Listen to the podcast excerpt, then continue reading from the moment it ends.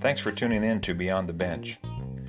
This is a podcast for athletic directors, coaches, and leaders, and it's done by three athletic directors from Iowa. I'm Todd Gordon from Greene County in Jefferson, and I'll be joined by Scott Jarvis from Ankeny Centennial and Aaron Stecker from Cedar Rapids Kennedy. If you have any questions or comments you'd like to leave us, we'd love to hear from you. You can email us at beyondthebenchgls at gmail.com. Thanks for listening, and let's get to today's podcast.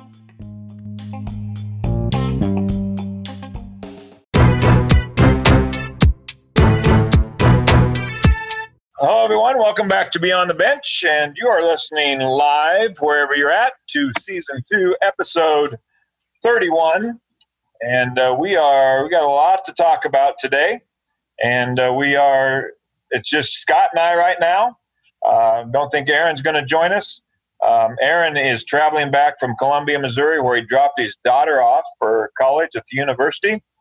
And uh, I know he's traveling back, but I I don't know Cedar Rapids was hit so bad by that storm, mm-hmm. Scott. I don't know if he would have jo- been able to join us anyway.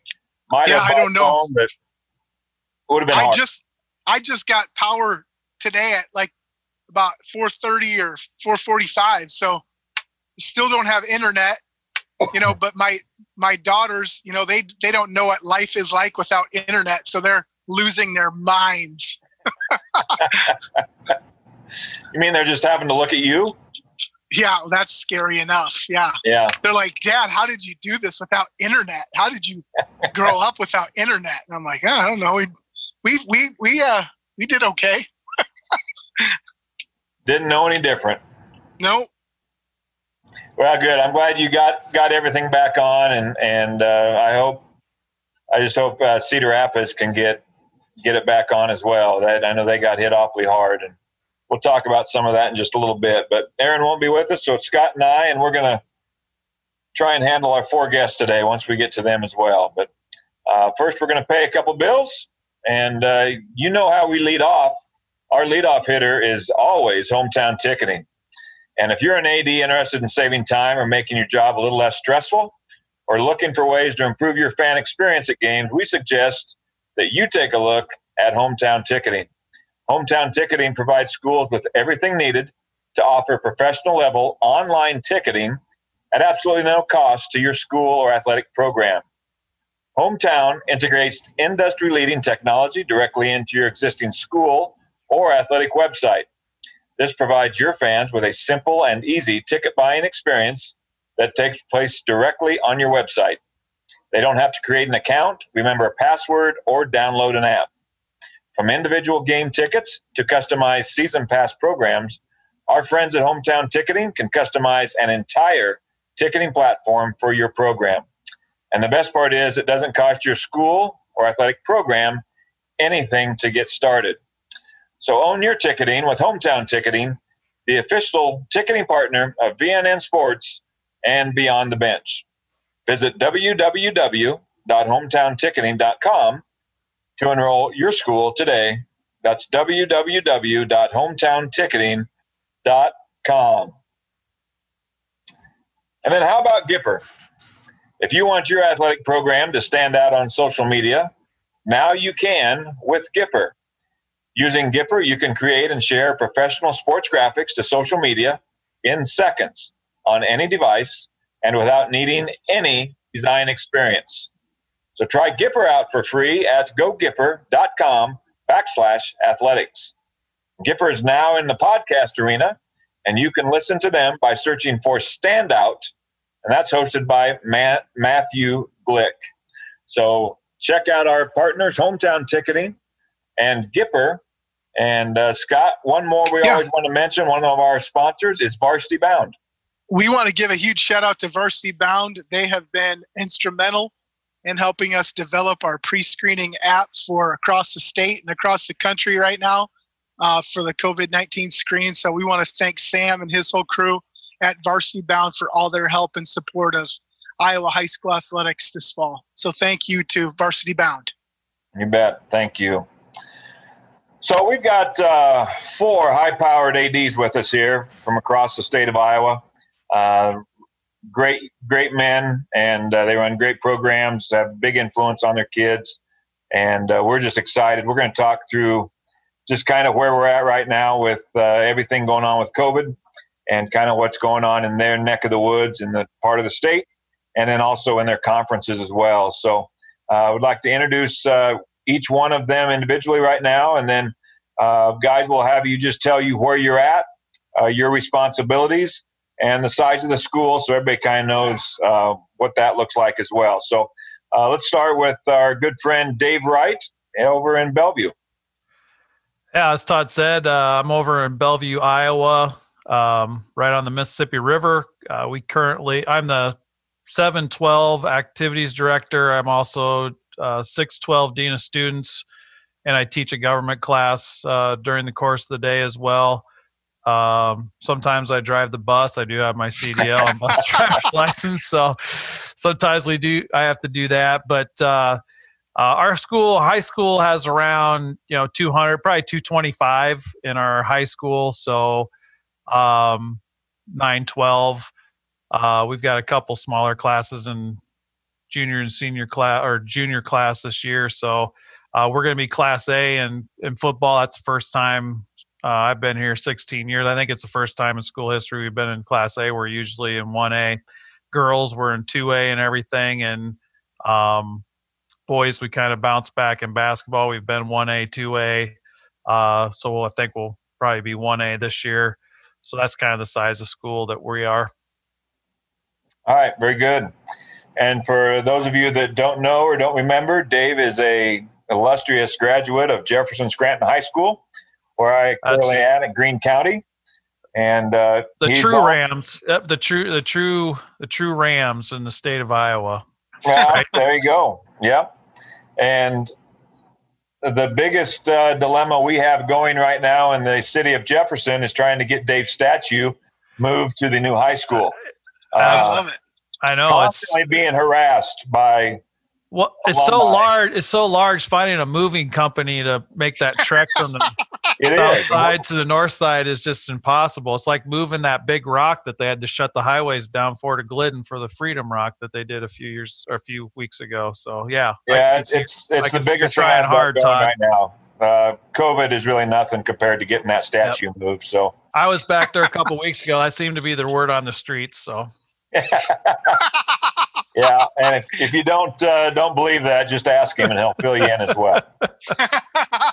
well, hey, let's go to Southwest Iowa, a place near and dear to my heart, uh, back in my old stomping grounds, and another guy with a seven one two area code, uh, Jeff Beeson. How you doing?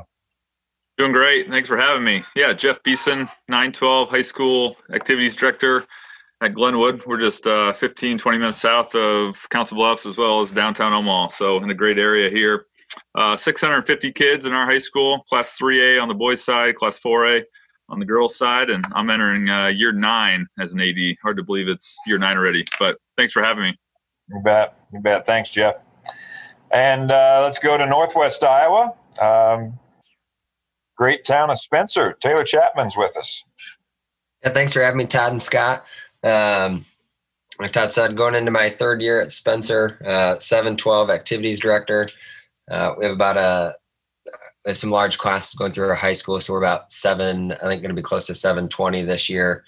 Um, so class 3A uh, for boys, 4A for girls. Um, it's been great to learn from a lot of you guys these first few years. Uh, so I appreciate you having me, and um, looking forward to it. Yeah, thanks, Taylor. And then finally, we're going to swing back around to central Iowa and uh, man with a great vision and great facilities and great, great uh, programs. Uh, he's just taken that to another level. Brent Butcher at Dallas Center Grimes. What's up, guys? Good to good to be with you again. Uh, Brent Butcher, Dallas Center Grimes. This is year two uh, over at uh, DCG, starting year two. year 14 uh, as an activities administrator and uh, coming up on year 29 in education. So mm. hard to believe, hard wow. to believe, but it's been a it's been a great run and looking to uh, to finish strong here. So um, 712 activities director at DCG. Um, our girls are a 4A program, and our boys are a 3A program. And um, it, has been a it's been a great move for me, and uh, excited to be with you guys here tonight and talk a little bit about uh, protocols, procedures, and hopefully a future. Yeah, no doubt, no doubt. Well, thanks to y'all, and um, we're going to dive right in, and uh, we're going to rotate the order that we answer questions, uh, just so everyone's hitting lead off once in a while, and then somebody be hitting cleanup. Uh, Scott and I'll rotate asking questions, and uh, maybe chime in a little bit with what we're doing in our area as well. Uh, but we, we really want to hear from you guys. Uh, people hear from us all the time, so it's great to have you four here. And, and again, we thank you for being with us. First thing I just want you to to talk about um, is what you're most concerned about moving into week two of practice and uh, into the school year. And we're going to start with you, Butch. What what are you most concerned about? I just think that you know we've worked so hard over the course of the the the summer to make sure that we've got our protocols in place. Sometimes we did things really well. Uh, other times uh, maybe we didn't. Um, but I know that our fall uh, activities have have uh, really bought into a lot of the things that we're uh, you know kind of pushing at them right now. So I guess probably my biggest concern, to be quite honest with you, is um, you know getting back into school. Even though I, even though we want to see our students and and um, but but increasing that general population, you know, and, and having something go wrong in the classroom and having that affect the practice field, um, which which could be a reality. So I guess that's it. I think everybody's uh, they understand that, you know, they understand that um, guaranteed today, you know. Um, so let's make the best of it at practice. Um, but those that's probably the one thing that probably concerns me the most is, um, you know, inviting those kids back in and the the teachers and uh, just having to kind of go haywire. So that's maybe more of an unknown than it is a concern, I guess. Right, for sure. Taylor, how about you? What are you most concerned about?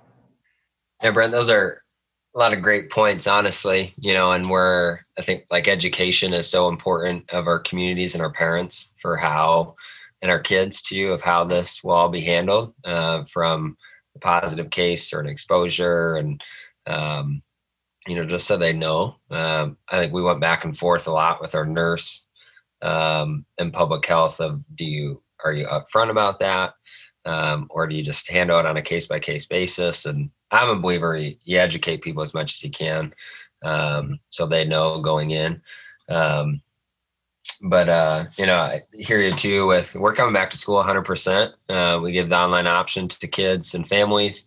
Um, we only have like six or seven percent of our district that took it.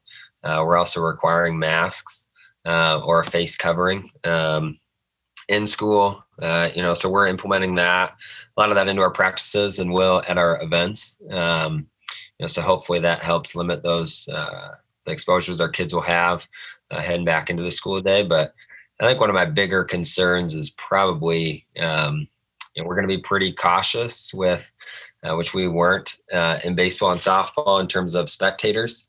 Um, uh, so we're going to limit a lot at our volleyball. Football will be the biggest one. Uh, just wasn't really something we need to address. We don't have a ton of attendance at baseball, softball in the summer. Um, you know, so how our community is going to react to that? Um, mm-hmm. I hope they respect it. Uh, yeah. You know, you can always peel back if it's going well. You know, maybe you let you know a few more hundred people in, or you open up the gate a little more. Um, but I think it's important uh, to keep it going and make it last. That we be, you know, take every precaution we can and control what we can control. So I hope our community reacts to that well. Um, and we'll see here and we have a school board meeting on the 25th where I think it will probably public. But. Yeah, for sure. Good point. Jeff, about you?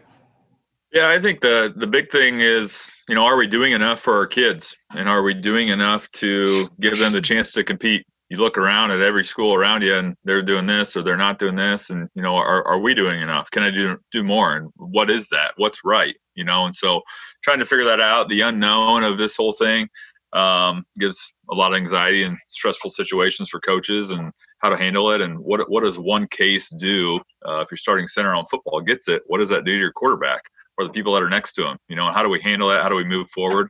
Um, you know, so like Taylor said, trying to be upfront, trying to let them know the guidance that we've been provided, trying to work with your public health with with all that stuff um, are the things that we've tried to do you know, and we can really only control kids, and I use control lightly from 8 to 6 mm-hmm. p.m., you know, if you practice till yep. then. And then what happens after 6 when they go home? And what happens on the weekends? You know, you, mm-hmm. you see national media about all these large groups and gatherings. Well, you know, you hope what you do from 8 to 6 is not being thrown out the window, um, you know, after that, you know. So th- yep. those are the big concerns we have because there's just a lot of unknown and uncontrollables. And, you know, as uh, school administrators and educators, we like to always be in control of, of what's going on. And sometimes right now, we don't know what's about to happen. Yep. No doubt. Dave, about you? Well, let's kind of piggyback on what what uh, Brent Taylor and Jeff said um, in regards to just kind of the unknowns, but I kind of get concerned about um, the unity of you know not our school, our conference, um, I mean, we could probably take a poll of the six guys on this podcast right now, and we we may all have different opinions on what should be done or what shouldn't be done or how things are going. Um, and it can be divisive. And mm-hmm. you know, it's been, you know, I, have I've really struggled with, with our coaches and talking to them this fall. You know, we've we've really worked on trying to develop a family, um, trying to do team bonding things, trying to have team meals and stuff like that. And then I have to stand up there and say, uh, this year, those things shouldn't be taking place. You know, mm-hmm. um, all that good stuff we've been spending time yeah. uh, trying to build and and then you know just kind of you know we start we'll, we'll get into what our protocols are going to be but you know people's opinions on face masks and you know that gets kind of in our community anyway uh, being a little smaller. You know, there's you know vast differences end of the spectrum, and I just you know mm-hmm. I just want to make sure that we we remain unified in what we're trying to do here. That's my biggest concern is to get people on the same page. Yep.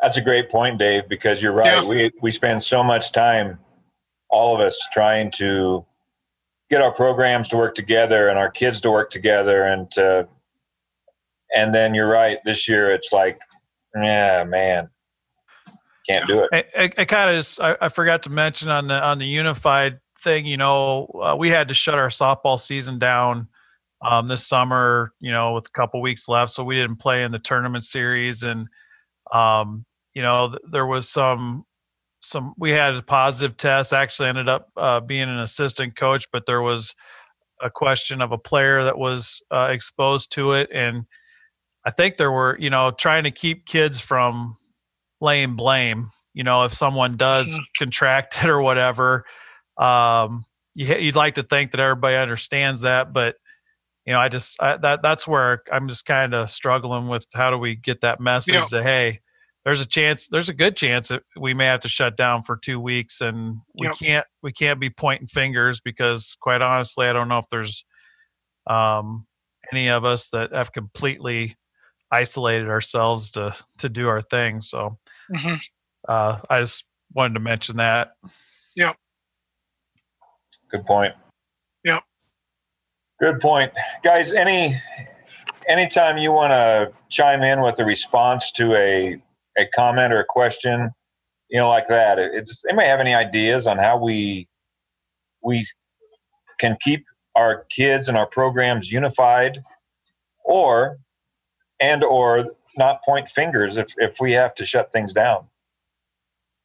I think uh, jeff talked about it a little bit already. Is just that and, and dave talked about it too is just that communication piece. And one thing i've talked to our coaches about is like it's nobody's fault. I mean our coaches are and all your coaches are working really hard to try to mitigate the exposure for these kids. And like jeff said we can do everything possible when they're with us.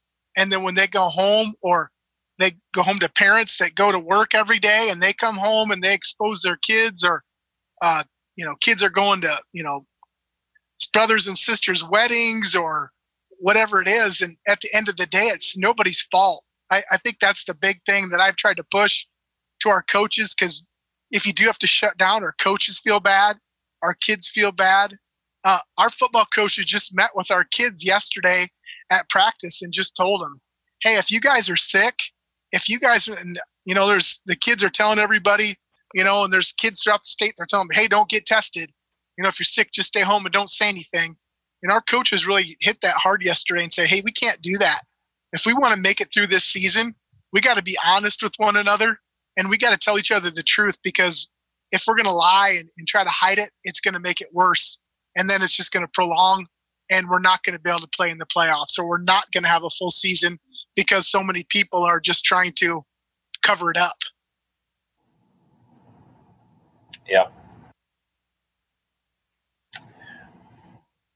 Well, let's go. We're going to go through um, just some of the, the protocol, some of the guidance we got, and just kind of see what you're doing in your your area for some of these things. So, if you have a positive case, or somebody has been exposed to a positive case, one of the first things they ask is who is the contact. So, Taylor, who's the contact up there if somebody in activities is exposed?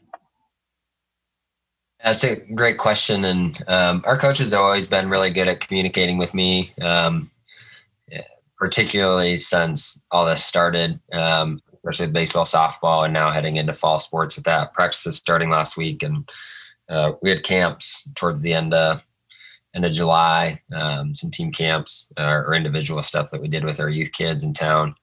Um, you know, and football coach and volleyball coach called me daily. Um, so kind of that the way we're handling is they will call me or, or, notify me, and then I'll notify our nurse in public health, uh, and we'll kind of handle it from there. And um, a big thing that we stressed to our secretaries the other day, where they're going to be fielding so many phone calls when we get into school, is we told them in our high school and across the district is like, you guys don't have to be health professionals. We'll give you kind of a script of questions to ask them. Uh, you know, and that's what I stress my coaches too is like, you know, I'm not one either, but you know, to take it off, you you guys have to just worry about enough. Um, you know, just tell me, uh, kid's sick or kid was exposed, and I will take care of it with our health professionals in our community, uh, from our district nurse and uh, in public health in Clay County. Um, so that's kind of how we're handling it. Not notify our principal and superintendent and, and stuff like that. Gotcha.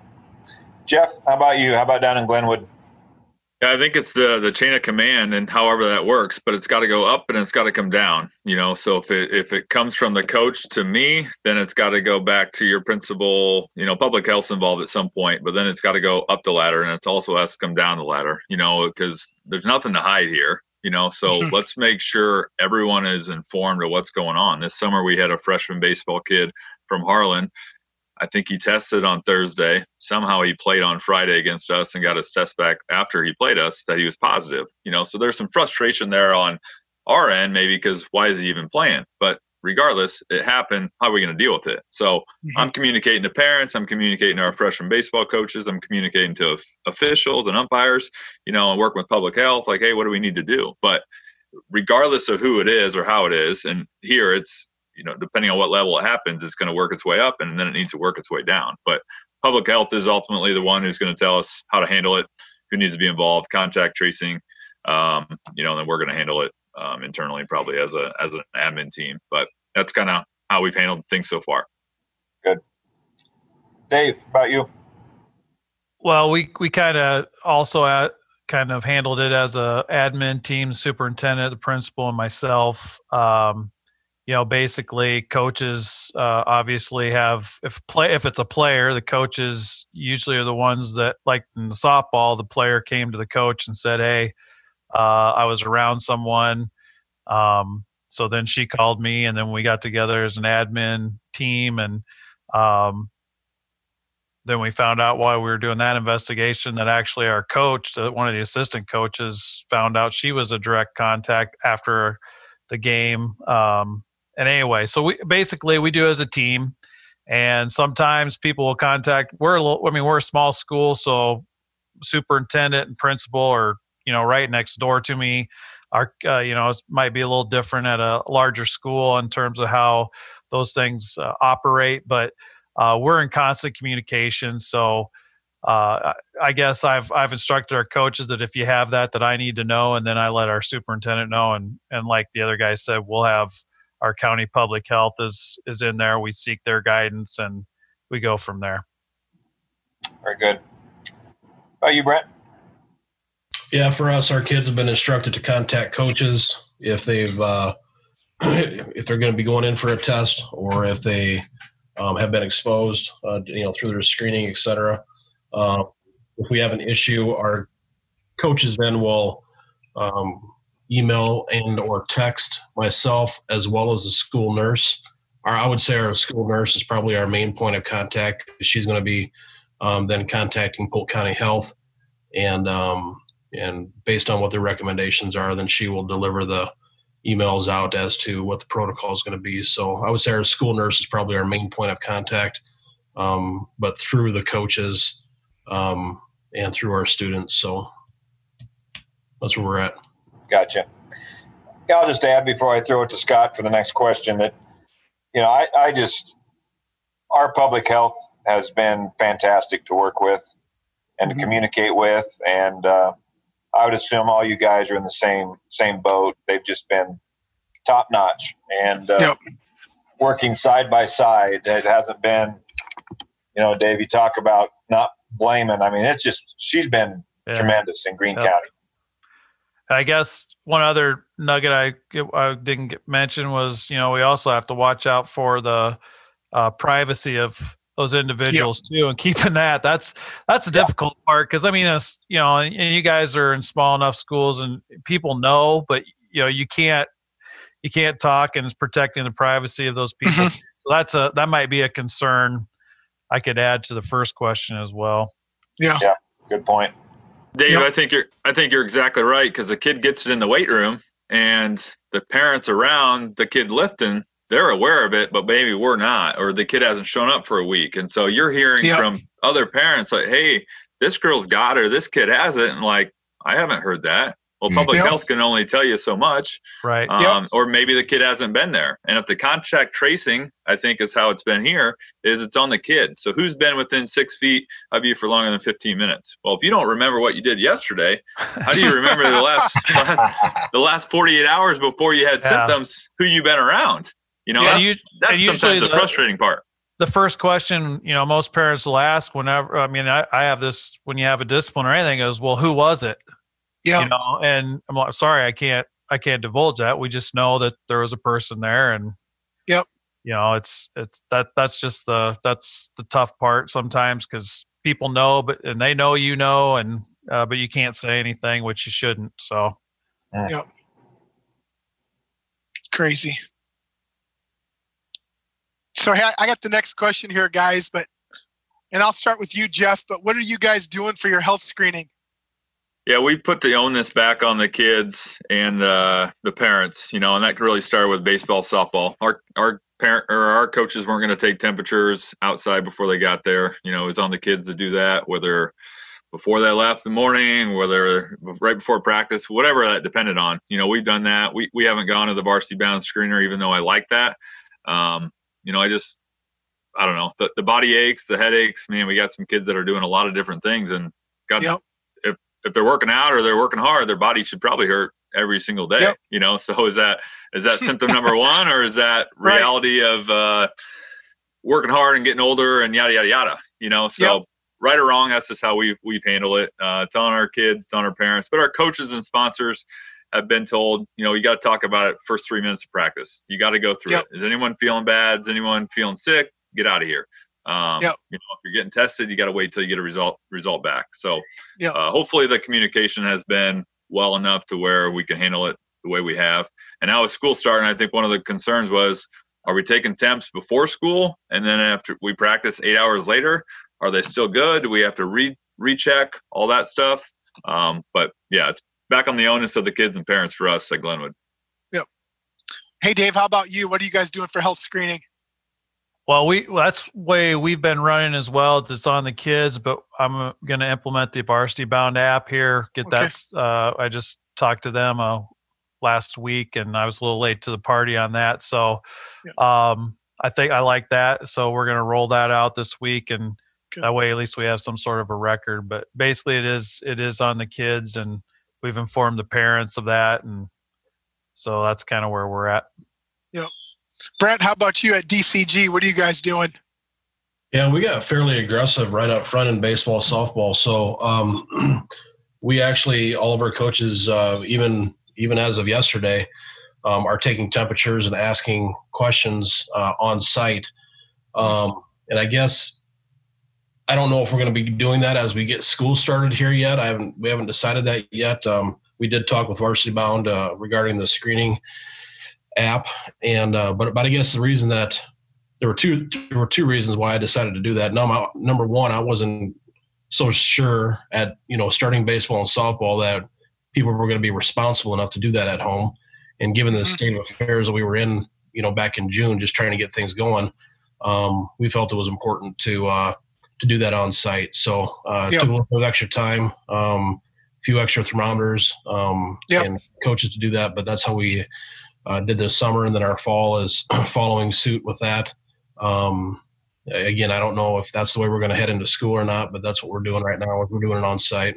Um, and, and I guess a lot of it's just, you know, I want our kids to know that um, this is a it's, a, it's real. It's real. Okay. And if you're showing up to practice and you're having to do your thermometer test and and uh, ask some questions, they're they're they're still thinking about it at that point in time. So Yeah. Good point. Taylor, how about you? Uh, we kind of took the uh, the same path as DCG, um, yeah, and taking temps and, and doing the screening on site. Uh, so most of our coaches, uh, baseball, softball, um, you know, they had a one inch binder and they had their sheet every day that they went through.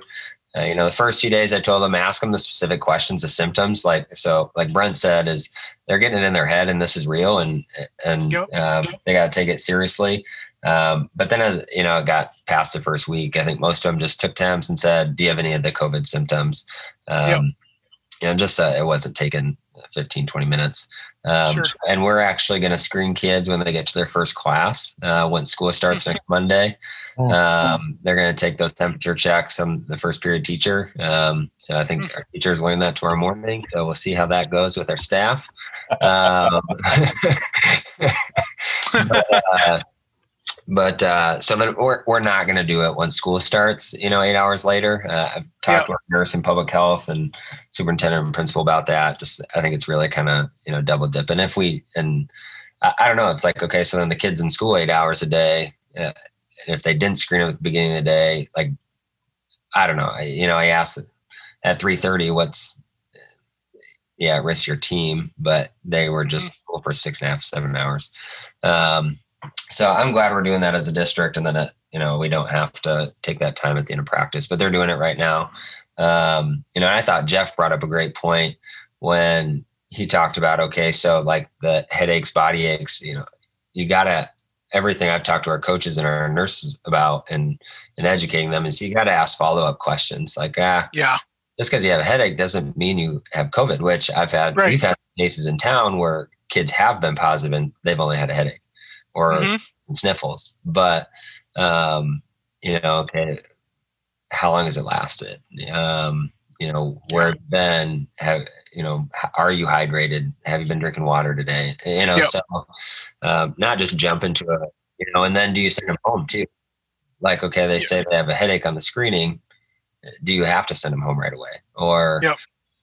You know, those are some questions where we went in circles for hours. It seemed like trying to decide, you know, what was Yeah. protocol and what do you do when a kid does Yep. practice and have that. Um, so, you Yeah, those are really good points, Taylor. I we struggled with that this summer too. Is you know where kids had headaches because they're dehydrated, or you know we had some um, student athletes that you know have migraines, and do they do we have to stay home if we have a migraine that we've you know had for years? So I know that's something we really struggled with too. So mhm. those are all really good points. yeah, w- when we went through our peak, and we're kind of a rise in Clay County right now, but Mhm. after Memorial Day, uh, you know, our nurse directed me in public health. If kids do have any sort of symptom, they need to go Yeah. home. Yeah. Yeah, Okay. You know, and then they stayed Yep. home for three days, and Yep. you know, if they never test positive, then they came back after being symptom free for three days. But Yep. um, you know, it's it's tough. Uh, there's I don't know if there's a right answer. Hey, no, Scott, you're- I think you're- Scott, real quick Yeah. question for everybody here. Um, uh, what's everybody? What's everybody's plans for return to learn? We're we're going to be hybrid at at DCG. What's everybody else's plans? we're hybrid at Centennial, Ankeny, Brent.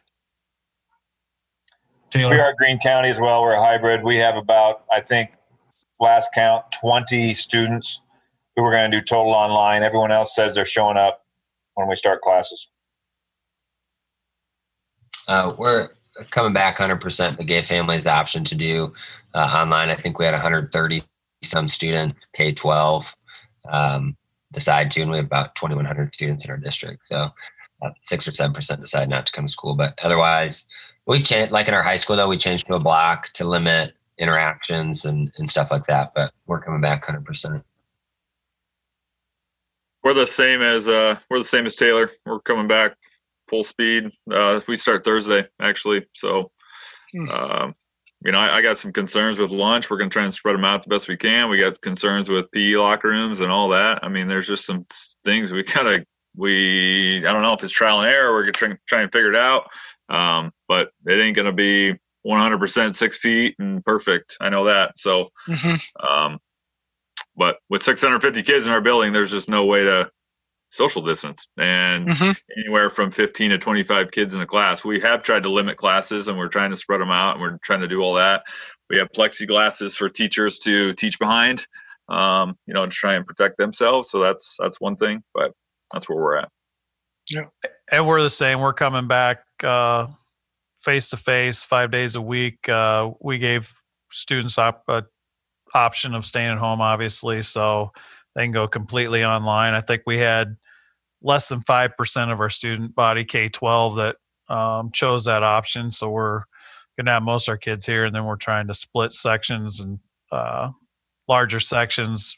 You know, have them go in the gym or something like that in a bigger area. So that's what we're doing. Good question, Brent. Thank you. Yeah. So this is again not right or wrong. It's kind of where you're at, but uh, I think it's just people want to know a little bit about what you're doing. Uh, Dave, are your athletes and coaches wearing masks at all? Are they at practice? Uh, our athletes, um, for example, our volleyball team, when they come in the building, they're wearing masks. They're wearing masks in the Mhm. locker rooms. Uh, Yep. Our coaches, indoor coaches, are wearing masks uh, pretty much the whole time. Football players, they're supposed to have masks on when they enter the building and when they're in the locker room until they go out uh, to practice. When they're out practicing, um, they're not wearing masks. Our coaches are outside; they're not wearing masks.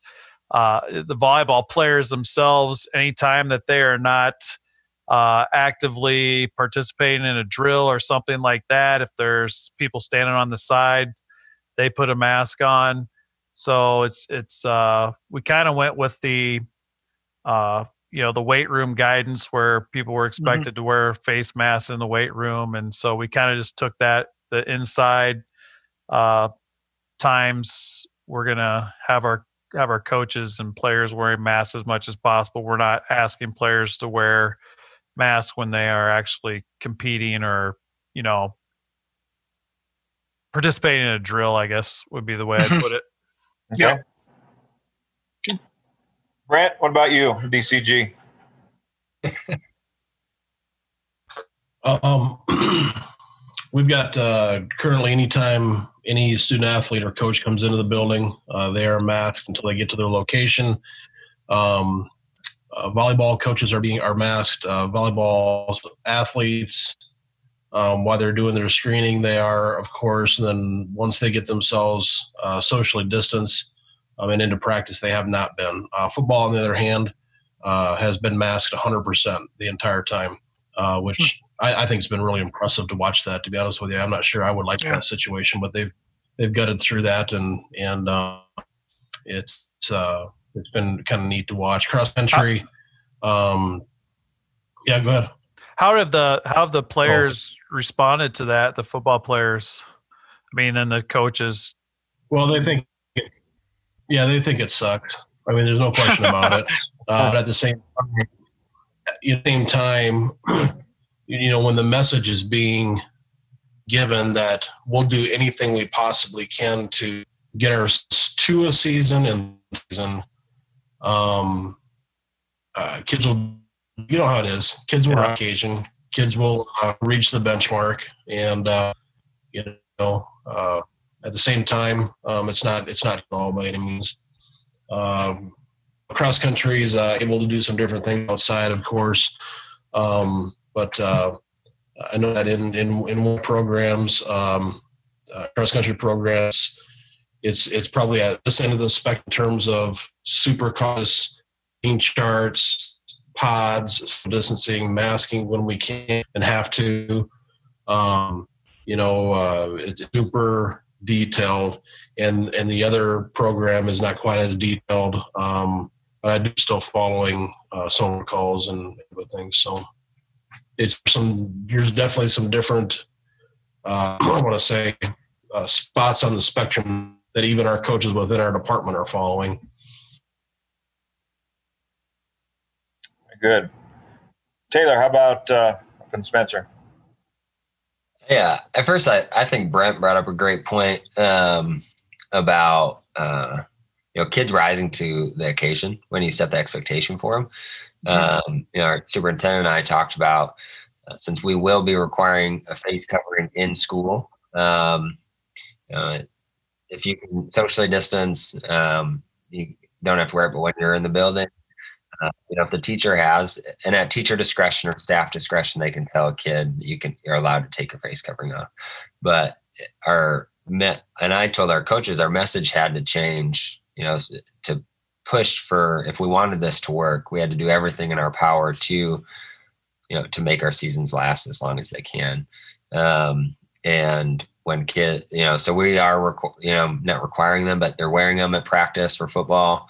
Um, similar to Dave, um, uh, they uh, are and for volleyball, they're wearing them when they're entering the facility. Uh, they're probably a little worse than our, our football team, where then they don't wear them the rest of practice. So um, that's an area where we can improve. But you know, our, our message had to change. Of you know, we had to set the bar for our kids that this was the expectation. We had to wear a mask or face covering when we can't socially distance.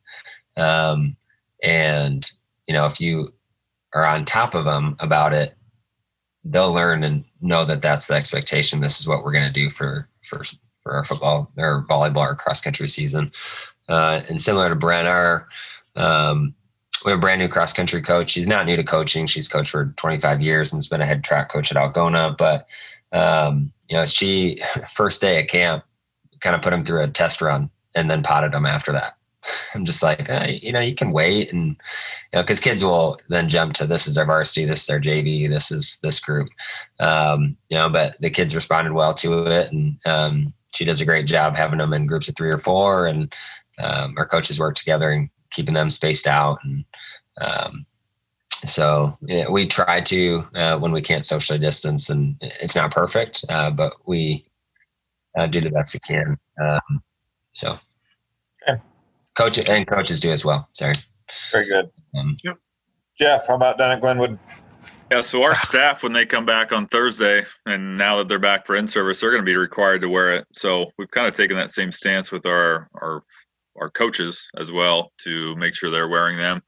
Like Dave, our volleyball kids wear them when they come in, but then when they practice, uh, they take them off. When they use a locker room, and they can't social distance. They need to have it on. Uh, football really being outside has been pretty laxed in terms of what they've been doing, coming and going.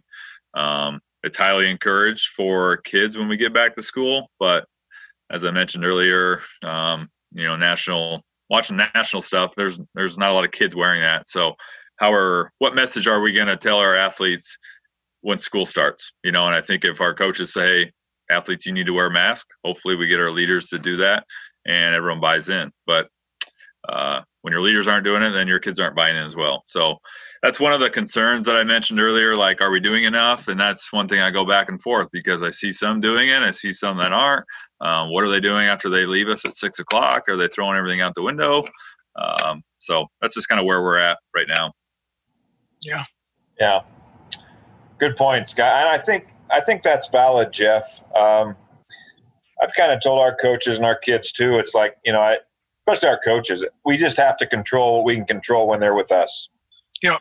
And hopefully, you know, but we know that if kids are going to contact it or you know they're not going to get it at practice probably because we're we're going above and beyond what a lot of schools are doing that they'll be doing during the class day so you're right if hopefully you can get our leaders to buy in to do it uh, that will help as well but if we can control eight to six that's all we can do and then hope that they they buy in i i, I told her when i've talked to our teams too it's i mean i've heard some great stories from this summer to where you know, kids really kind of closed the window around their teams.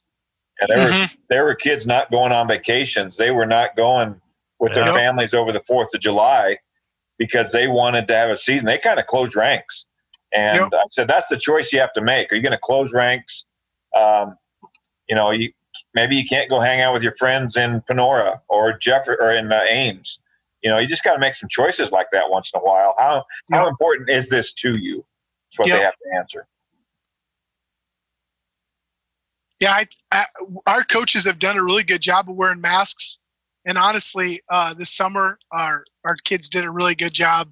Um, but even our cross country runners, if they're you know within six feet, they, we bought gaiters for just about every kid in our program, and and our kids have been pretty good about put, getting those up if they ever get within six feet. Our football teams, if they're not in active, they've been pulling those gaiters up, and um, all summer long in our open gyms and basketball camps our kids were really good about um, having their masks on. So I've been proud of the way our coaches and kids have kind of stepped up to the mask wearing. So, uh, so guys, this is this is a you know obviously this has been a tough time for all of us, but uh, what changes in practice procedures have you guys done as far as social distancing, timing of drills? I know that our coaches have, um, you know, again tried to use the masks, have really been on our kids about social distancing and they've changed their practice times up so they're really having like 10 minute segments to keep that exposure rate down under 15 minute you know the 15 minute exposure rate but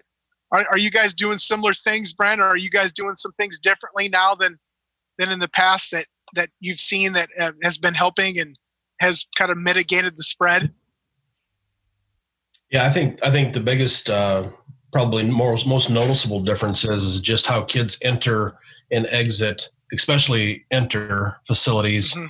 and practices. Um, Yeah. Um, and again, those coaches who are really detail oriented have figured out um, and expected, you know, potting.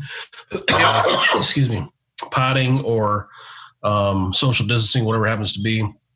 Um, so that's probably been the most noticeable um, when you get into the nitty gritty of practice and, and you talk to Scott Hiland, our, our head football coach, he'll tell you that um, he's taken some team sessions. So if you're working on team defense and if you, if last year you had that scheduled for 15 or 20 minutes, Yep. he's taking team defense down to 10 or 12, then Yep. taking a break and going to something different and coming back to it or whatever it happens to be. You know, so, um, you know, of course the, uh, hand sanitizing after after drill sessions. Um, Yep. and, and that's and that's been kind of neat to see coaches um, build that into their practice scripts. You know, where Yep. you're you're breaking, you hear them say, "Hey, water break. All right, make sure you sanitize your hands and come on back to this drill."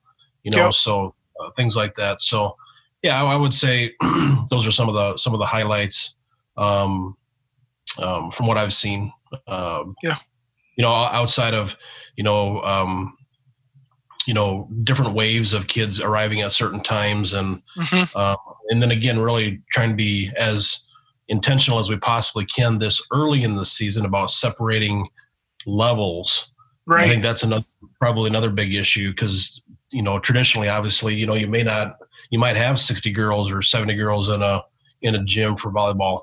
And so Yeah. i think it's a lot of our kids or a lot of our coaches to uh split those teams probably earlier than what they would like Yeah. just to create the space in between those levels how about you taylor up in spencer what's your Yeah. what's been your highlights uh, kind of piggyback a lot off of what Brent said. You know, we yeah our volleyball separated levels really early, um, Mhm. earlier than she would have normally. Um, and does done a great job of staggering those practices. Um, we actually held off on our freshmen even starting until tomorrow, uh, just because they didn't have a competition for I think it was almost four weeks or Oh, three weeks. that's a- So That's a good idea. Seemed like a lot of time, so it allowed Yeah. her and her assistants to focus on Yeah. um, uh, the JV and varsity and, and staggering those practices and kind of work through yeah some that's a good idea. um, you know, our football is, you know, even from back when he started quarterbacks mid July, um, you know, first started with quarterbacks and then, you know, the next week he brought in running backs and each added a little more. Uh, and each time we added somebody, we staggered kind of groupings and potting, Mhm. similar to Brent talked about. Um, you know, and then the the other things like Brent said too, the sanitizing during um, Yeah. just being at practice. It's been encouraging to see our coaches take this very seriously. Uh, Yeah. You know, and setting up stations throughout practice, whether it be outside uh, or inside our gym. Um, you know, when they do go get a water break, saying, you know, and, and seeing our kids actually do it. And, you know, it's Yeah. um, gives you a little hope that we're not all doing this for nothing. Uh, Right. and all this time to put the procedures in place and and then it not be done and you have to have Yeah. those difficult conversations after so um yeah a lot of a lot of what brenda said um i didn't i don't so much get into the you know i think some of our coaches are doing it the timing of drills um you know specifically football um Yeah. and our cross country like i said earlier is potted already um but uh yeah i, I let them handle it and um I think it's a great idea. So I might need to have some, Yeah. some of those conversations this week. Yeah. Um, so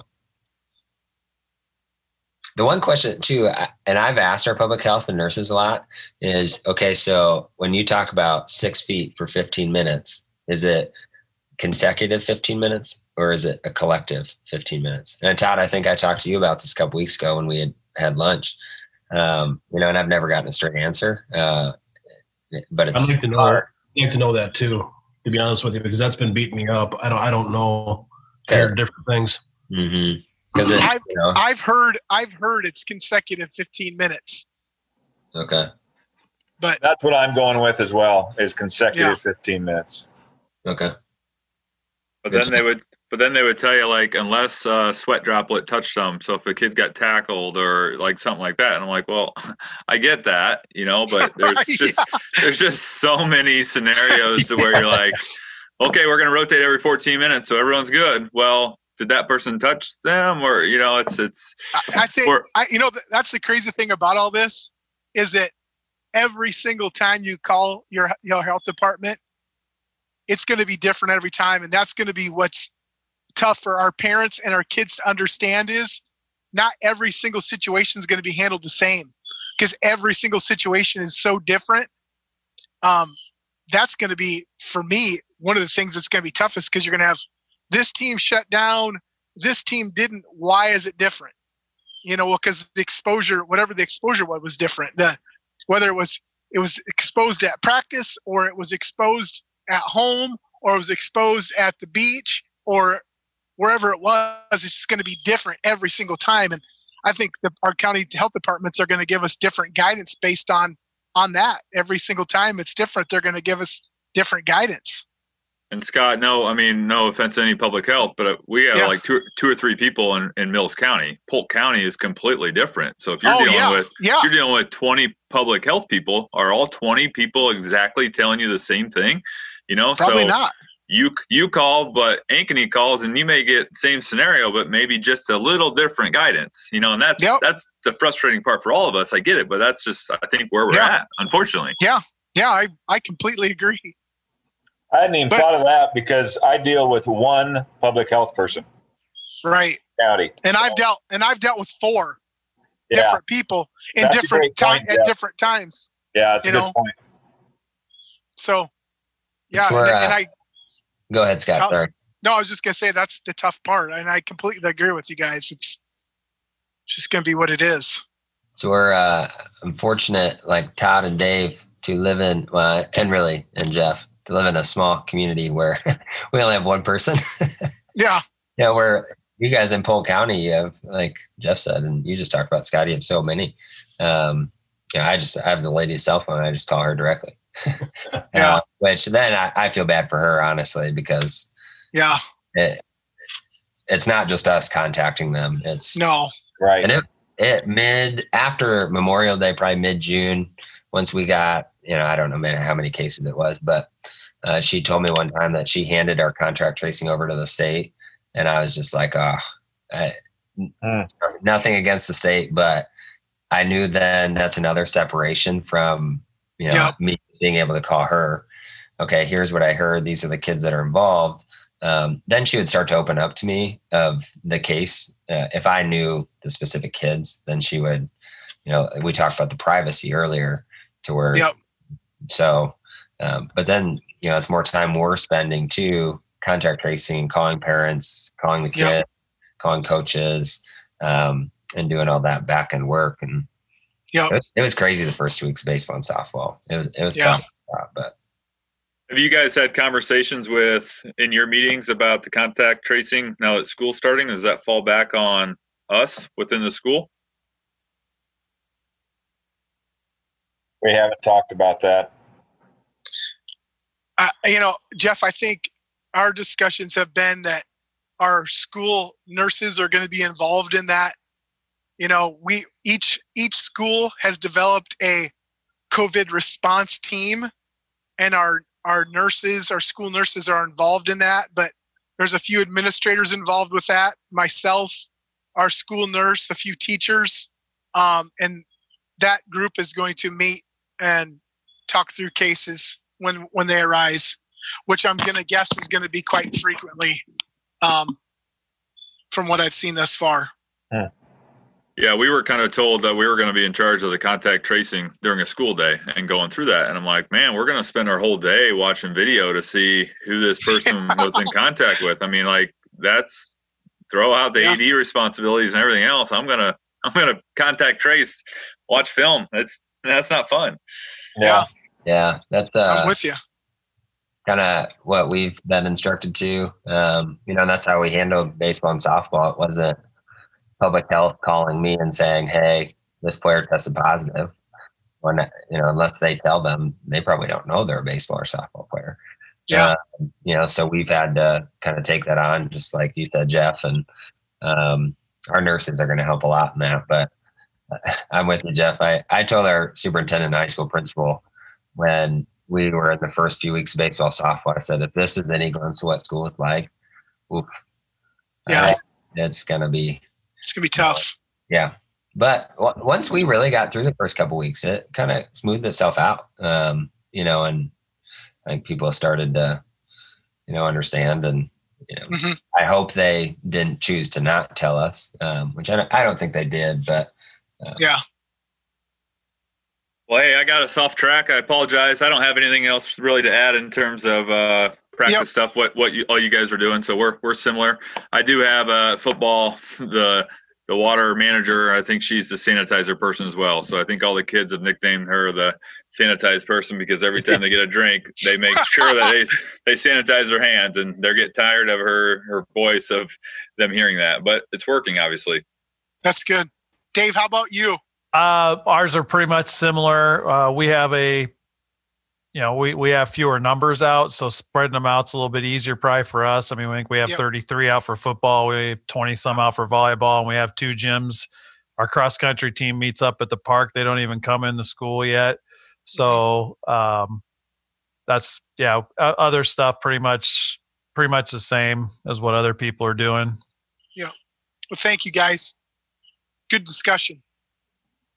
Guys, the next question is about locker rooms and the procedures you may be using there, getting them in and out. Obviously, not being able to store equipment there has become.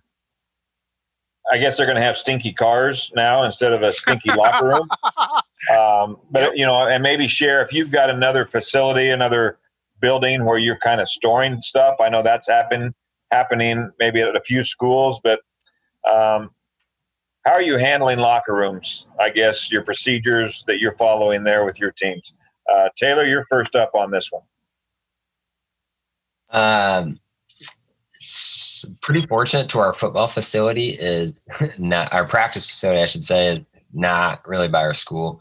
Um, So our kids have always had stinky cars. Um, they typically just put it in their car, which isn't the right thing to do in terms of sanitizing, even in a normal year. Um, you know, and you get your really good parents and players that take it out every day and sanitize it when they get home. Um, you know, so I've this is one I, I'm struggling with, and you know, we really kind of broached the subject midweek this past week with our coaches of you know, how do we, you know, staggering eight to 10 players at a time. You know, I think Todd, we talked about that a couple weeks ago. Um, you know, I got an idea from, I can't remember who it was, um, AD around the state somewhere, but they, you know, they're going to use their gym as a, like a hmm. visiting locker room for their football teams. Uh, we typically just use our like uh, JV girls locker room for the varsity away team that when they come. Um, you know, so I might do that and just have them take their shoes off um, when they come in, so we don't have to tarp the the gym floor every time. Uh, you know, and add five minutes at halftime probably every time, which is going to stink because we, you guys know we have that extra timeout um, every four minutes. But um, you know, honestly, yeah, I'm going to take all the ideas I can get from you guys here on this one um, because it's we've really just started the subject the past week where we don't really have our teams using them right now. Um, yeah. So, I, but it's going to be crunch time this week to figure that out um, yep. as we, you know, head into the school school day. Yeah, Jeff, how about locker rooms for you? Yeah, we're off site a little bit in terms of football complex, but our coaches really said we probably don't have a need to use them. So we're going to sanitize kids down, you know, their equipment before they leave to make sure it actually happens. I've mm-hmm. suggested to him let's wash those practice jerseys every Thursday so I know that they're actually happening. And that may be four loads of laundry on site, but we got new practice jerseys with all numbers. So it should be pretty easy to give back out. Um, you know, but hopefully the pants and that stuff get home. He's also considered kind of eliminating a lot of the pants, you know, just kids wearing shorts. So each day they're taking their own stuff home, you know, but we still got to get ready for a football game and, and do all that. But with school starting Thursday, you know, we're things will change a little bit, but a lot of the kids have kept their stuff in their uh, in their cars anyway. Volleyball, we got kind of two adjacent locker rooms there, so they can spread out and store some things uh, differently as well. But we'll we'll spray stuff down the best we can. Dave, how about you? Locker well, if I if I understood things correct they kind of changed that uh, in terms of we can use lockers if it's up to the school if, if i understand that right kind of was at first we had you couldn't store them in there but uh, unless i'm misreading things i think we can now so basically what we do is we don't allow them to put any of their their they have to take all their clothing all their own personal items out uh, we hang the pads in the locker room and our our coaches have like a pump sprayer, hand sprayer.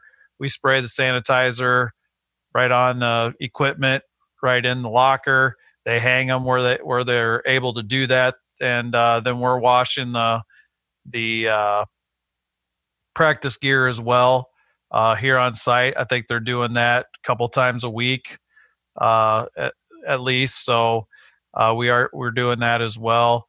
Um, we try to stagger people going in. I'm going to be honest. I don't, you know, sometimes it, it works and probably other times it's not. They do have to wear masks in the locker rooms. We kind of already talked about that. Mm-hmm. And, you know, the other teams, volleyball, we're trying to stagger when they release the different levels, I guess you could say, and uh, send them in there and limit the amount of people in there. I'm going to claim ignorance on this because I did not know that that so you're did they change that to where you can store your pads and stuff in the locker room? Yeah. I think, I think, I think, yeah. Well, I heard what Dave heard, and I think uh, the guidance was that if you have a locker that does not have the mesh, um, in other words, it's all enclosed, uh, you can you can put some stuff in there. Okay. However, what we've chosen to do, and I'm just going to kind of lead into this here, is is uh, our helmets and shoulder pads uh, shoes, that type of thing, are going to be put in front of the locker on the floor so that they can be sanitized that night. And then anything that's personal should be going home, like Dave said, uh, to get washed, etc. But um, they did they did open up the locker rooms um, where you could bring in gear um, in order and then uh, sanitize it at night. I have no idea what we're going to do with our middle school, though. I'll be honest with you. I struggle with middle school as well, Brent. Yeah, middle school got- is going to be tough. We got so many kids out in our middle school activities. Brent, anything else on? lo- Thanks for sharing that. I, I again, I Well, ple- plead ignorance. know, I did the- not see that. the Thursday meeting that we had originally, they said you had to take your equipment home, and then then uh, I think they came out the next day, or um, yeah, they sent out a they, they sent out a thing email. that that Yeah, clarified that they did some more checking with their athletic training association or But somebody. this and Friday, Uh, I think it's this past No, Monday. this this past Monday it came out. I think is it when was they from sent Todd. out. It was it was from Todd Tharp. geez, And it was I a- did not- It was a that. um it was a Word doc that they sent out. okay. I'll have to go back and look that up. Thank you. Todd was too busy smoking baloney. If I'm not smoking baloney, I'm preparing to smoke baloney or something else. So, and by the way, your fajitas looked amazing, Butch. They were good. they were good. Anything else with locker rooms there at DCG, Brent? I think the only thing that I'm thinking about with my middle school kids is we've got eighth and ninth graders that are coming out of one side of the school, and we do have a big where uh, utility like a shed on the north side of our campus. Um, I'm half thinking about allowing those because that's where they practice at is down on that s- site is is stripping off their shoulder pads and helmets and using that big mechanical shed as a opportunity to you know leave their stuff there. I don't know how to. I, I don't know. That's just a thought, but I know middle school's going to be tough. I'm, I'm with Yeah. you. That's a whole nother beast. Well, hey, next question, guys, is Hold up, Scott. do you I'm gonna, I'm gonna pause Oh, for okay. just one minute. Um, I think you're outside. Do you have a pterodactyl flying around you right now? I don't know. I, I just want to make sure you're see- safe. Sounds like you're being attacked by birds. I, it, I'm there might be a pterodactyl up here. I don't know. I don't I don't see one, but I've got my umbrella above me, so Well, who knows what got blown in? It could have gotten blown in from you know the west coast somewhere. But right. Yeah. anyway, sorry, I, I broke our chain of thought. But uh, No, no worries. I I to like it. you were okay. Yeah, I'm, I'm good. so, what are you guys doing with water? I know uh, you guys talked about a little bit, but what are you doing with like water hydration, uh, using water caddy, or it sounded like uh, Jeff has got a water person that they're actually taking care of uh, the water. But uh, Jeff, what what are you guys actually doing with your water person? Well, everyone's got a water bottle, you know, which I know will get sticky in, in games when maybe two kids don't come off the, the field. But we do have a, a manager that's got a glove and a mask on all the time, and she's filling up water bottles nonstop. So she turns it on, she turns it off. Uh, we do have a water type caddy. I just, I don't know how you can use that or a water trough with 12 different spigots coming out. I don't know how you can use that. You know, Yeah. you, you, touch it Yeah. and you got to sanitize it down. I, I don't, I don't know if we can do that. So, I think we're water bottles for now, unless I hear otherwise from someone else who has a better idea.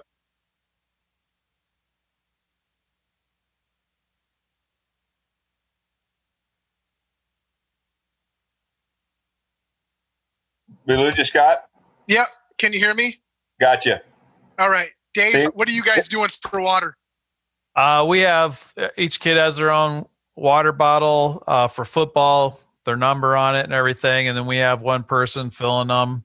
Um, I did ask the question on the football uh, Zoom meeting they had the other day. We, we were talking to our trainer, and she thought it would be better a game uh, for games rather than having that many wa- different water bottles. If we could use get those cup trays and then Mm. one person fills them and they you know they drink it and they throw it throw it away themselves so and they Mhm. get it handed to them so we're waiting for some guidance back on that i todd tharp wasn't sure on that he's supposed to be putting something out uh, regarding that then the other you know volleyball they bring their own um, that kind of thing so that's kind of what we're doing All right, thanks, Dave. Brent, how about you guys?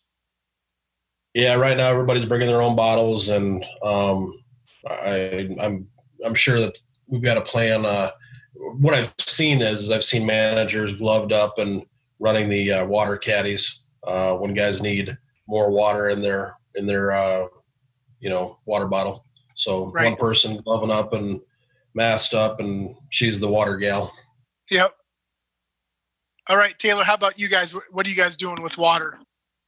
Uh, similar to kind of everybody else, we do have our, our water spigot. Everybody's bringing their own water bottle uh, to practice from cross country, uh, football, uh, volleyball. Mhm. Um, but we do have our water spigot going out at football, but kids aren't using it. It's just allowed to refill um, Mhm. water jugs throughout the um, throughout practice, and then game days. Uh, we'll have a manager handle our um, our water caddy, I think is what it's called. Okay. Um, Yeah. So Thank you, guys. Guys, how about transportation? Uh, what are you doing with transportation? Putting kids on buses, getting them to games. Dave, about you?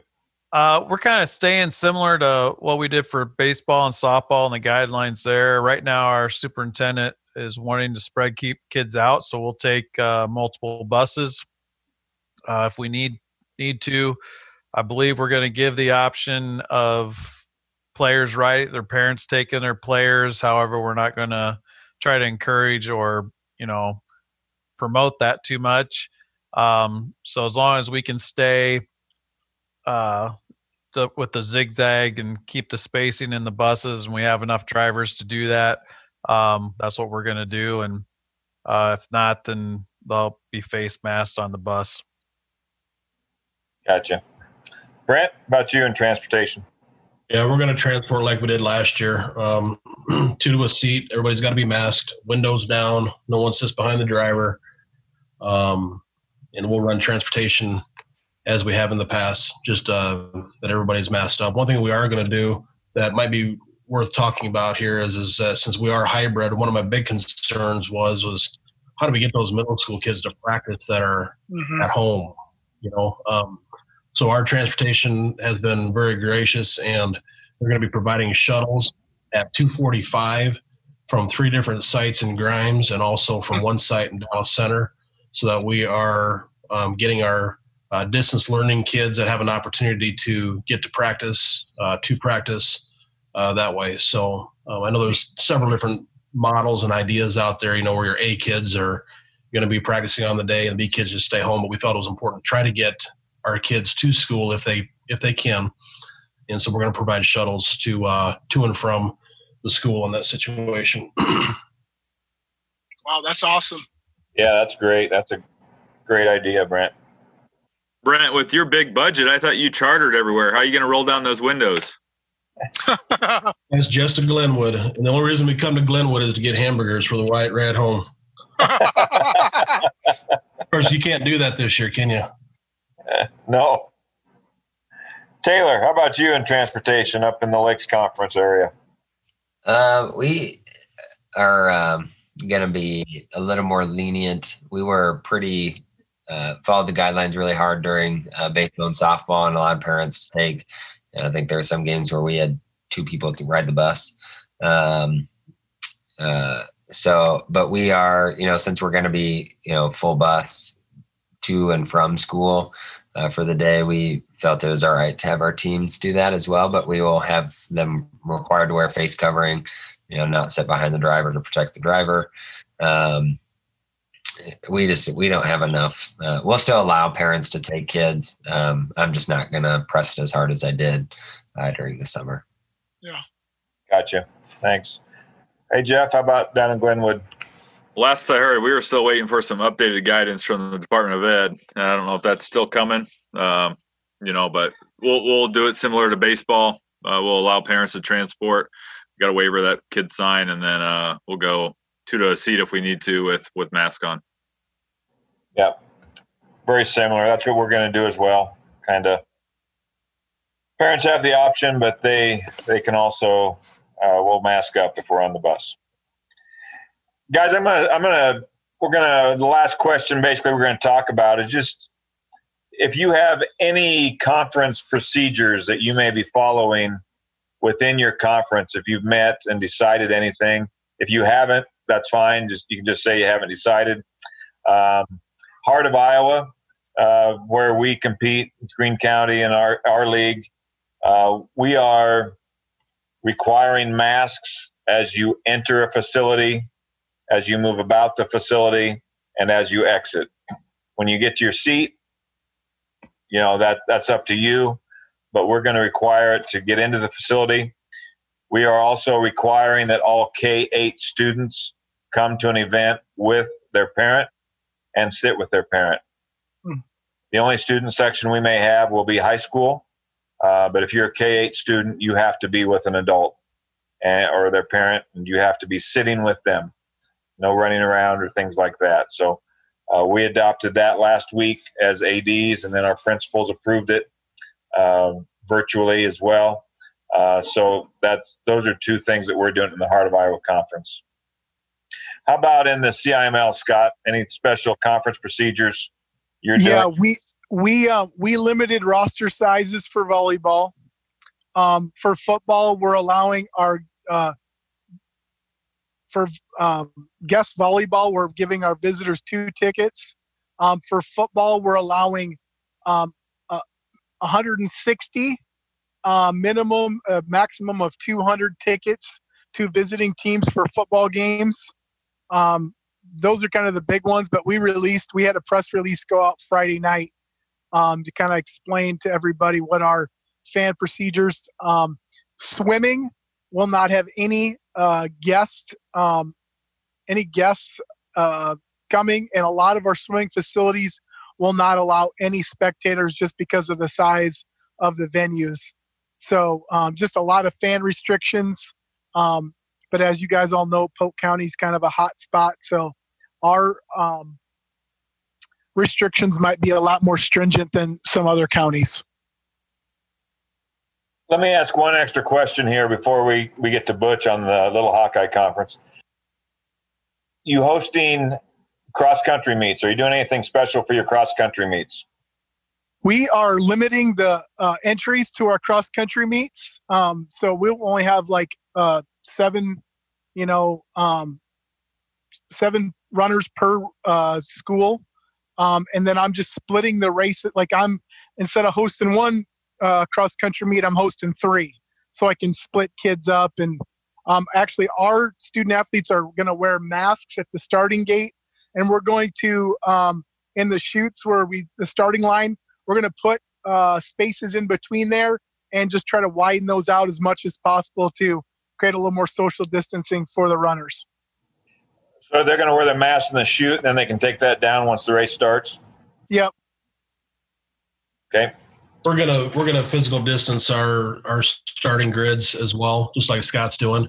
Um, the one thing I do like, actually stole from Southeast and Jason Campbell over there, is is uh, so instead of running two races like we normally would, we're gonna run four, and we're going to run our JV girls and then our varsity girls, and then we're to take about a half an hour break and dump the try to dump the facility if we can. And then we're going to ask all girl teams to go home and clear the course, and then um, hopefully our boys people they're going to have an arrival time that of which time that they can arrive, and then 45 minutes later we'll start that first race with JV boys followed by varsity boys. So we're going to try to do some things uh, in splitting up the races and then um, intentionally putting in a, a 45 to an hour, 45 minute to an hour time period where we're going to hopefully dump the course. Brett, how many teams do you have at your meet? I believe there's 10 coming. It's a really good idea, Brent, to you know allow for that you know 30 minute you know downtime. I worry about it getting dark now, but um, yeah, may, I don't know what time you start. Uh, but uh, yeah, I like that idea. I might run that by our coach. Right now we're starting at four, but I'm not sure that's going to give us enough time. But um, we've got some other things to think about too in terms of elementary release times and things like that. So Yeah. now we're starting at four. Jeff, you got think- cross country? Yep, we uh, we don't run at our golf course. We kind of got our own cross country course, so we're kind of spread all the way from the top of the hill all the way down to the bottom. So I don't have too many concerns from a fan standpoint. Uh, runners were wide enough to be able to split that grid a little bit, um, but that first 400 meters, I mean, it's it's it's jam packed in there. Um, you know, but after that, it'll spread out. So hopefully. Hopefully it's a, a quick minute where people are, you know, separating out and, and going from there. But yeah, we're we'll, we're still working through some some things there of what that looks like. Gotcha. Dave, do you host a cross country meet? Yeah, we host uh we host one. Uh, I guess I I'm going to be meeting with our cross country coach to see how we want to do this. If we want to limit our entries, we actually have a 14 team, so it's for us it's a pretty big meet. Um, so yeah, we we we're going to consider maybe limiting entries or um, splitting things up. Obviously, the starting boxes we'll try to spread those out as much as we can um, that way. Very good. All right, back to our conferences. Little Hawkeye Conference. Anything there, Brent, that you're doing at the conference? You know, one of the things we talked about, and one of the one of the um, issues that we had in baseball and softball is that when you went to someone else's ballpark, um, their social distancing or physical distancing guidelines were different than what ours were. For example, at DCG, we used blue tape, and blue tape meant you weren't supposed to sit there. Okay, anything that was taped in blue, those bleachers are off limit. Well, you might go to Grinnell, and it might be yellow tape, or or and you can sit on yellow tape at Grinnell. So what we did is well, we we um we said okay for the fall when you're taping off bleachers, we're going to use the color blue, and blue means no sit. Whether you're at a volleyball match at Pella or whether you're whether Norwalk's coming to DCG, those are all going to be similar, so that people at least you know have an idea as to as to what they can expect when they come to our facilities. Now we haven't talked necessarily in our we have a district football meeting coming up here on Tuesday that um well I'd like to share some of those same ideas, but we didn't talk about that at our first district meeting. But anyway, uh, so anyway, physical distancing, uh, taping off bleachers is one. Masking is kind of all over the board. I think we were all under the general consensus that we want to mask people when they come in and get through the ticket gate in, in, in any public spaces. And then once they get to their seats, they can, if they, if they feel comfortable enough to take them off, they can. Um, I believe Norwalk is going to require, Norwalk and Indianola, I can't remember which one is going to require masks the entire time. We may, we may end up going down that road. I don't know. Um, football, um, at the time we had our discussion last week, no one was considering putting a cap on attendance. Uh, since then, we've decided to put a cap on attendance, and um, we're actually, you know, a little shout out to hometown ticketing. We're working with uh, Mike uh, Perry and his group, and um, are going to all of our tickets will be advanced sales. Um, going to try to put them in different, put our tickets in different buckets for different places and things like that. Um, uh, but no other. We'll have another district football meeting here uh, coming up here on Tuesday to decide that. We also decided to take our curtain raiser um, off of Friday and put it on Thursday, at least at DCG. Um, I don't. I guess the reason for that is because if I'm going to be selling re- reserve ticketing, um, I'm not. I don't want to have to dump that freshman stadium. Uh, we're just going to have one game per night and uh, do it that way. So we will not sell reserve tickets for any any lower level games. Just all just varsity football only. Gotcha. So when you're doing hometown ticketing on that with your online, are you do you have a code or anything so you make sure parents get it, or are you just opening that up to parents for a while, and then what's left you'll open it up to the public? No, we're going to limit the amount of tickets that a uh, participant can have. So that's one of our buckets of tickets. One of our links will be okay, we know we've got uh, what is it, uh, 500 and I think it's like 520 tickets that will be available to parents and the general public. Parents will have a unique code that they can use to in order to get secure four tickets, and they'll have the first opportunity of that. And then once their time is up, then that'll go to the public. We'll do the same thing with student tickets, uh, where we're going to open up 200 tickets. That's going to be first come first serve. Uh, our our visiting people, visiting fans, I believe there's 340 mm-hmm. seats available for our visitors. Uh, we'll give them a unique code in which they can, or a link in which they can get in into their AD. We'll have that, and then we're going to try to create 100 or 200 spots around the north and south end zones, not the end zone, but outside the track. Um, and that bucket will on the on the link it'll say something like, "This is a five dollar ticket, and bring your lawn chair." Okay, yeah. this is a lawn chair seat um, for this particular location. So, gotcha. Very good. How about the Lakes Conference? That's uh, that's good stuff, Brent. Um, we met a couple weeks ago now with our superintendents and high school principals, and um, you know, really what came of that is um, some of us strived for consistency across our conference, and uh, some did not. Uh, and we really are just going to communicate ahead of time what each school's um, specific protocols are. Um, I think what we said was a week in advance. Uh, whether you're playing really, really volleyball is the big one, um, you know, and then cr- some people come to our cross country meet here in Spencer, um, you know, but here we're gonna we were. I felt, um, you know, since we're requiring a face covering in school, uh, we will require a face covering at our events, whether indoor and outdoor, uh, and we will restrict seating um, volleyball uh, and football as well.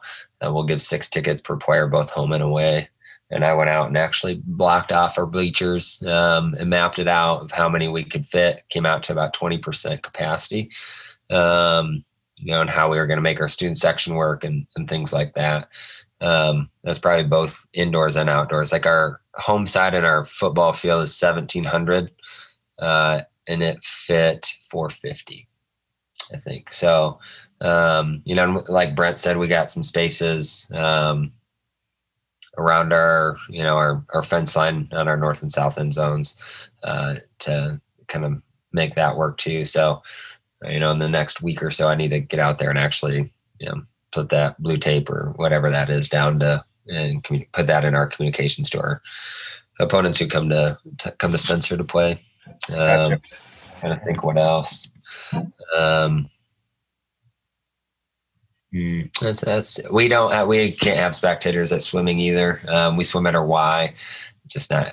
They got so many young kids there. Um, the we were gonna take our parent spectators out of the pool and allow more spacing for our teams to fit on the pool deck, um, and put them in the the viewing area, which is where all their little kids are at for their um, programming after school. So um, and in the evening, so that um, we're, we're going to have to live stream that, which we're going to live stream all our stuff now, and um, which is a good thing that's coming from this, and um, probably the other big one.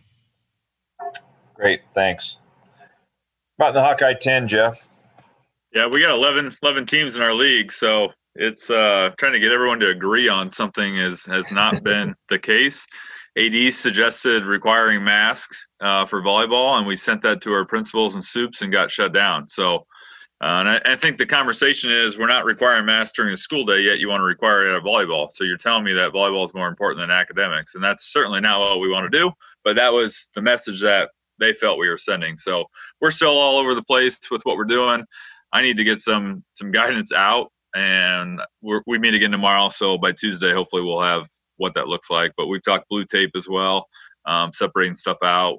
We have a pretty good facility at home, uh, volleyball as well as football, so we feel we can spread some people out. But I don't want to rely on people and fans to have to social distance. We're, we're going to have to mandate that a little better, otherwise it'll be like baseball and softball, and it's it's not going to happen. So yeah, I'm uh I'm with you on that one, Jeff. I think um, you know, and I mentioned this to you, Todd, uh, at lunch the other day. Of just a we have to control it in a way where you're setting it up for social distancing rather than relying on people to just do it.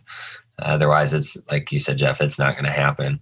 Um, you know, and I think it's, you know, I mean, it's our job to protect our kids and, staff and communities having these large events. And, um, you know, we got to set it up in a way to be successful and get through the season.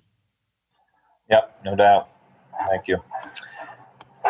Dave, how about over in the River Valley Conference?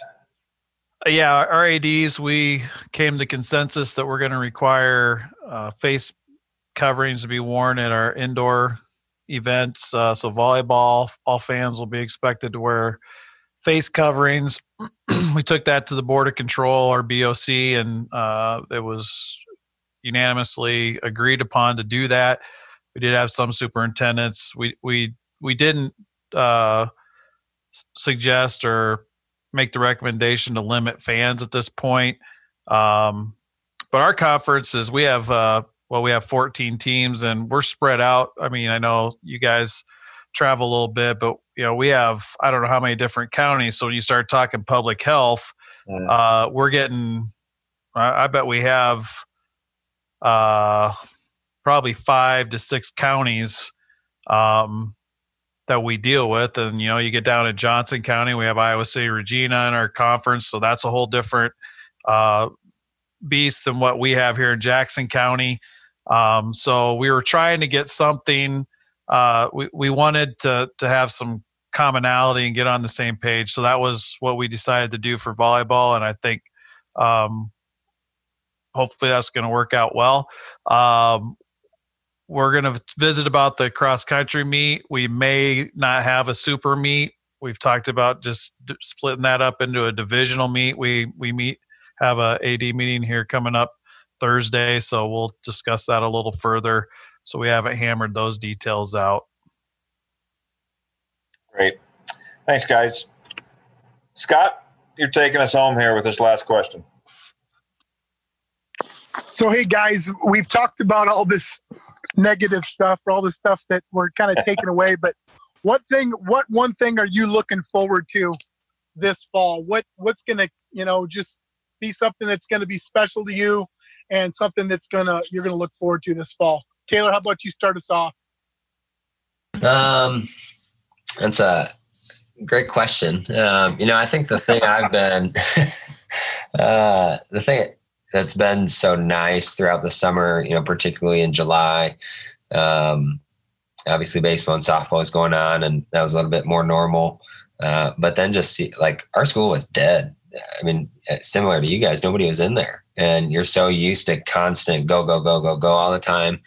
Um, and it was nice to get kids back uh, and see them compete uh, and the joy that that brings. I think just to not that uh, themselves obviously, but um, you know our community, uh, our school, um, their parents, um, you know, and uh, it's a small thing, but it's a it's a big escape. I think for a lot of people. And you know, I was listening to a video of PJ Fleck. Um, Minnesota's head football coach, and you know he talked about the um, you know the mental and social and health of you know kids and communities, and um, you know when making decisions, that has to be at the forefront.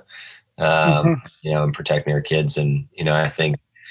Uh, getting to do some of our normal stuff. Um, you know, I know that brings worries to a lot of us uh, in control of this stuff because it ultimately comes back on us. But um, I think uh, to get back and see that joy it brings people um, in terms of competing or activities, whether it be band, choir, um, which is a whole nother topic for another day. Um, Yeah. But uh, you know, yeah, just seeing that that joy in in people um, you know, back in our activities. Yeah. Thanks, Je- thanks, Taylor. Jeff, how about you? Yeah, anything that's normal, any normalcy is a, is a good thing. So, uh, ha- having our kids in our building, obviously, our kids want to be back, but we need our kids back, and I need our kids back, and I want to see them compete. I want to see them walk down the hallway, and I want to be able to have conversations with them because it's from March 23rd on. You know, they really haven't been in our building a whole lot until we started letting them come in a little bit uh, in the summer. So, um, seeing kids compete and you know fight for things that they want will will be good for for all of us. Thank you, Jeff. Dave, how about you? Uh, kind of just piggyback on what those guys said. I think just having Yeah. people around, being able to communicate face to face, even if that is six feet away and behind a mask, is going to be it's going to be better than I mean I, I Zoom was fun for about two weeks and then uh, it's like in fact I have a I'm having a coaches meeting here in about 15 minutes over Zoom as well but I'm looking forward to that and to help the uh, Beyond the Bench podcast maybe get three times the money from hometown ticketing we signed on too so uh, All right. we're, I'm looking forward to seeing how that works. So that's something new and exciting, and uh, just being around and being around people, not and other ads. I mean, it's we Yeah. haven't met as a conference in face, and uh, hopefully we'll be able to do that. And I look forward to just being around being around people again. Um, you know, I, I know my wife has enjoyed being holed up with me. Uh, because I'm entertaining, I guess. But uh, and, I, and I've enjoyed her too. So it's just going to be nice to to get back. We have a senior this year, so just Oh, cool. ho- hopefully it'll be hopefully be quasi Yeah. normal. I know it's not going to be like it used to be. Yeah. Thanks, Dave. Butch, how about you? Yeah, I'm I'm I'm looking forward to getting to the end of the season. I'll be honest with you. Um, that's that's not to say that I'm not gonna savor you know every opportunity we get to get to uh, you know on Friday nights or Tuesdays or whatever it happens to be to watch our kids play. But we get to the end of the season and go, you know what? We, we gave this a good run, okay, and, we did the right things. Um, that's going to be one thing I'm going to be looking forward to. I think the other thing I'm looking forward to, I'm really looking forward to, is is um, and for those of your listeners that are listening from outside the state of Iowa, there was about a 200 mile width band all the way through the state of Iowa that got absolutely destroyed from that Mhm. windstorm. And I guess what I'm really anxious to see and excited to see is those schools rise from the ash and um, whether it's South Tama or the Cedar Rapids schools or Grinnell or you know those schools that had some major damage because you know that they're going to be they are being very resilient they're putting pieces of the puzzle back together and when they flip their lights on on friday night or or are able to play uh, volleyball on a tuesday um, and, and we start seeing some of those stories come out of those cities um, i'm really looking forward to that Yeah, that'll be fun. Well, thanks, guys. I appreciate you guys all being with us. I know you're all busy, and um, I know these have been stressful and anxiety ridden times, but uh, I appreciate you guys spending the evening with us tonight. Yes, definitely. Uh, thanks, Scott. Glad you got power back. I hope you get back to the uh, 21st century with the internet very soon. And your, your girls will uh, not be too scarred for life once that happens. And, So, and anyway, maybe we'll make Dave- that pterodactyl our pet. We'll get that pterodactyl pet now. I'm, I'm glad you made it through, but uh, Fred Flintstone that baby, and let's let's have some pterodactyl stew. that's right. Dave, uh, Brent, Taylor, Jeff, thank you uh, for joining us, and thank you for all that you do. Uh, you're all class acts, and uh, you're great for your communities and your kids. And we certainly appreciate you joining us. Good luck as you get the fall seasons going uh, full force. And I know we'll probably all talk at some point throughout the year as well. So thank you. Uh, best of luck to you and e- everything that you do. thanks guys Thanks, guys. Yeah. And Thank uh, you. thank you to all of our listeners for uh, tuning in and uh, for listening to this great podcast with these great ADs. And um, we hope you uh, are out there just having success and uh, getting through as well. And remember, just if you have questions or anything, reach out to us. Uh, Beyond the Bench. Reach out to any of these ADs. I know they'll help you as well because that's what we do. So have a great week. We look forward to talking to you again and be blessed, everyone.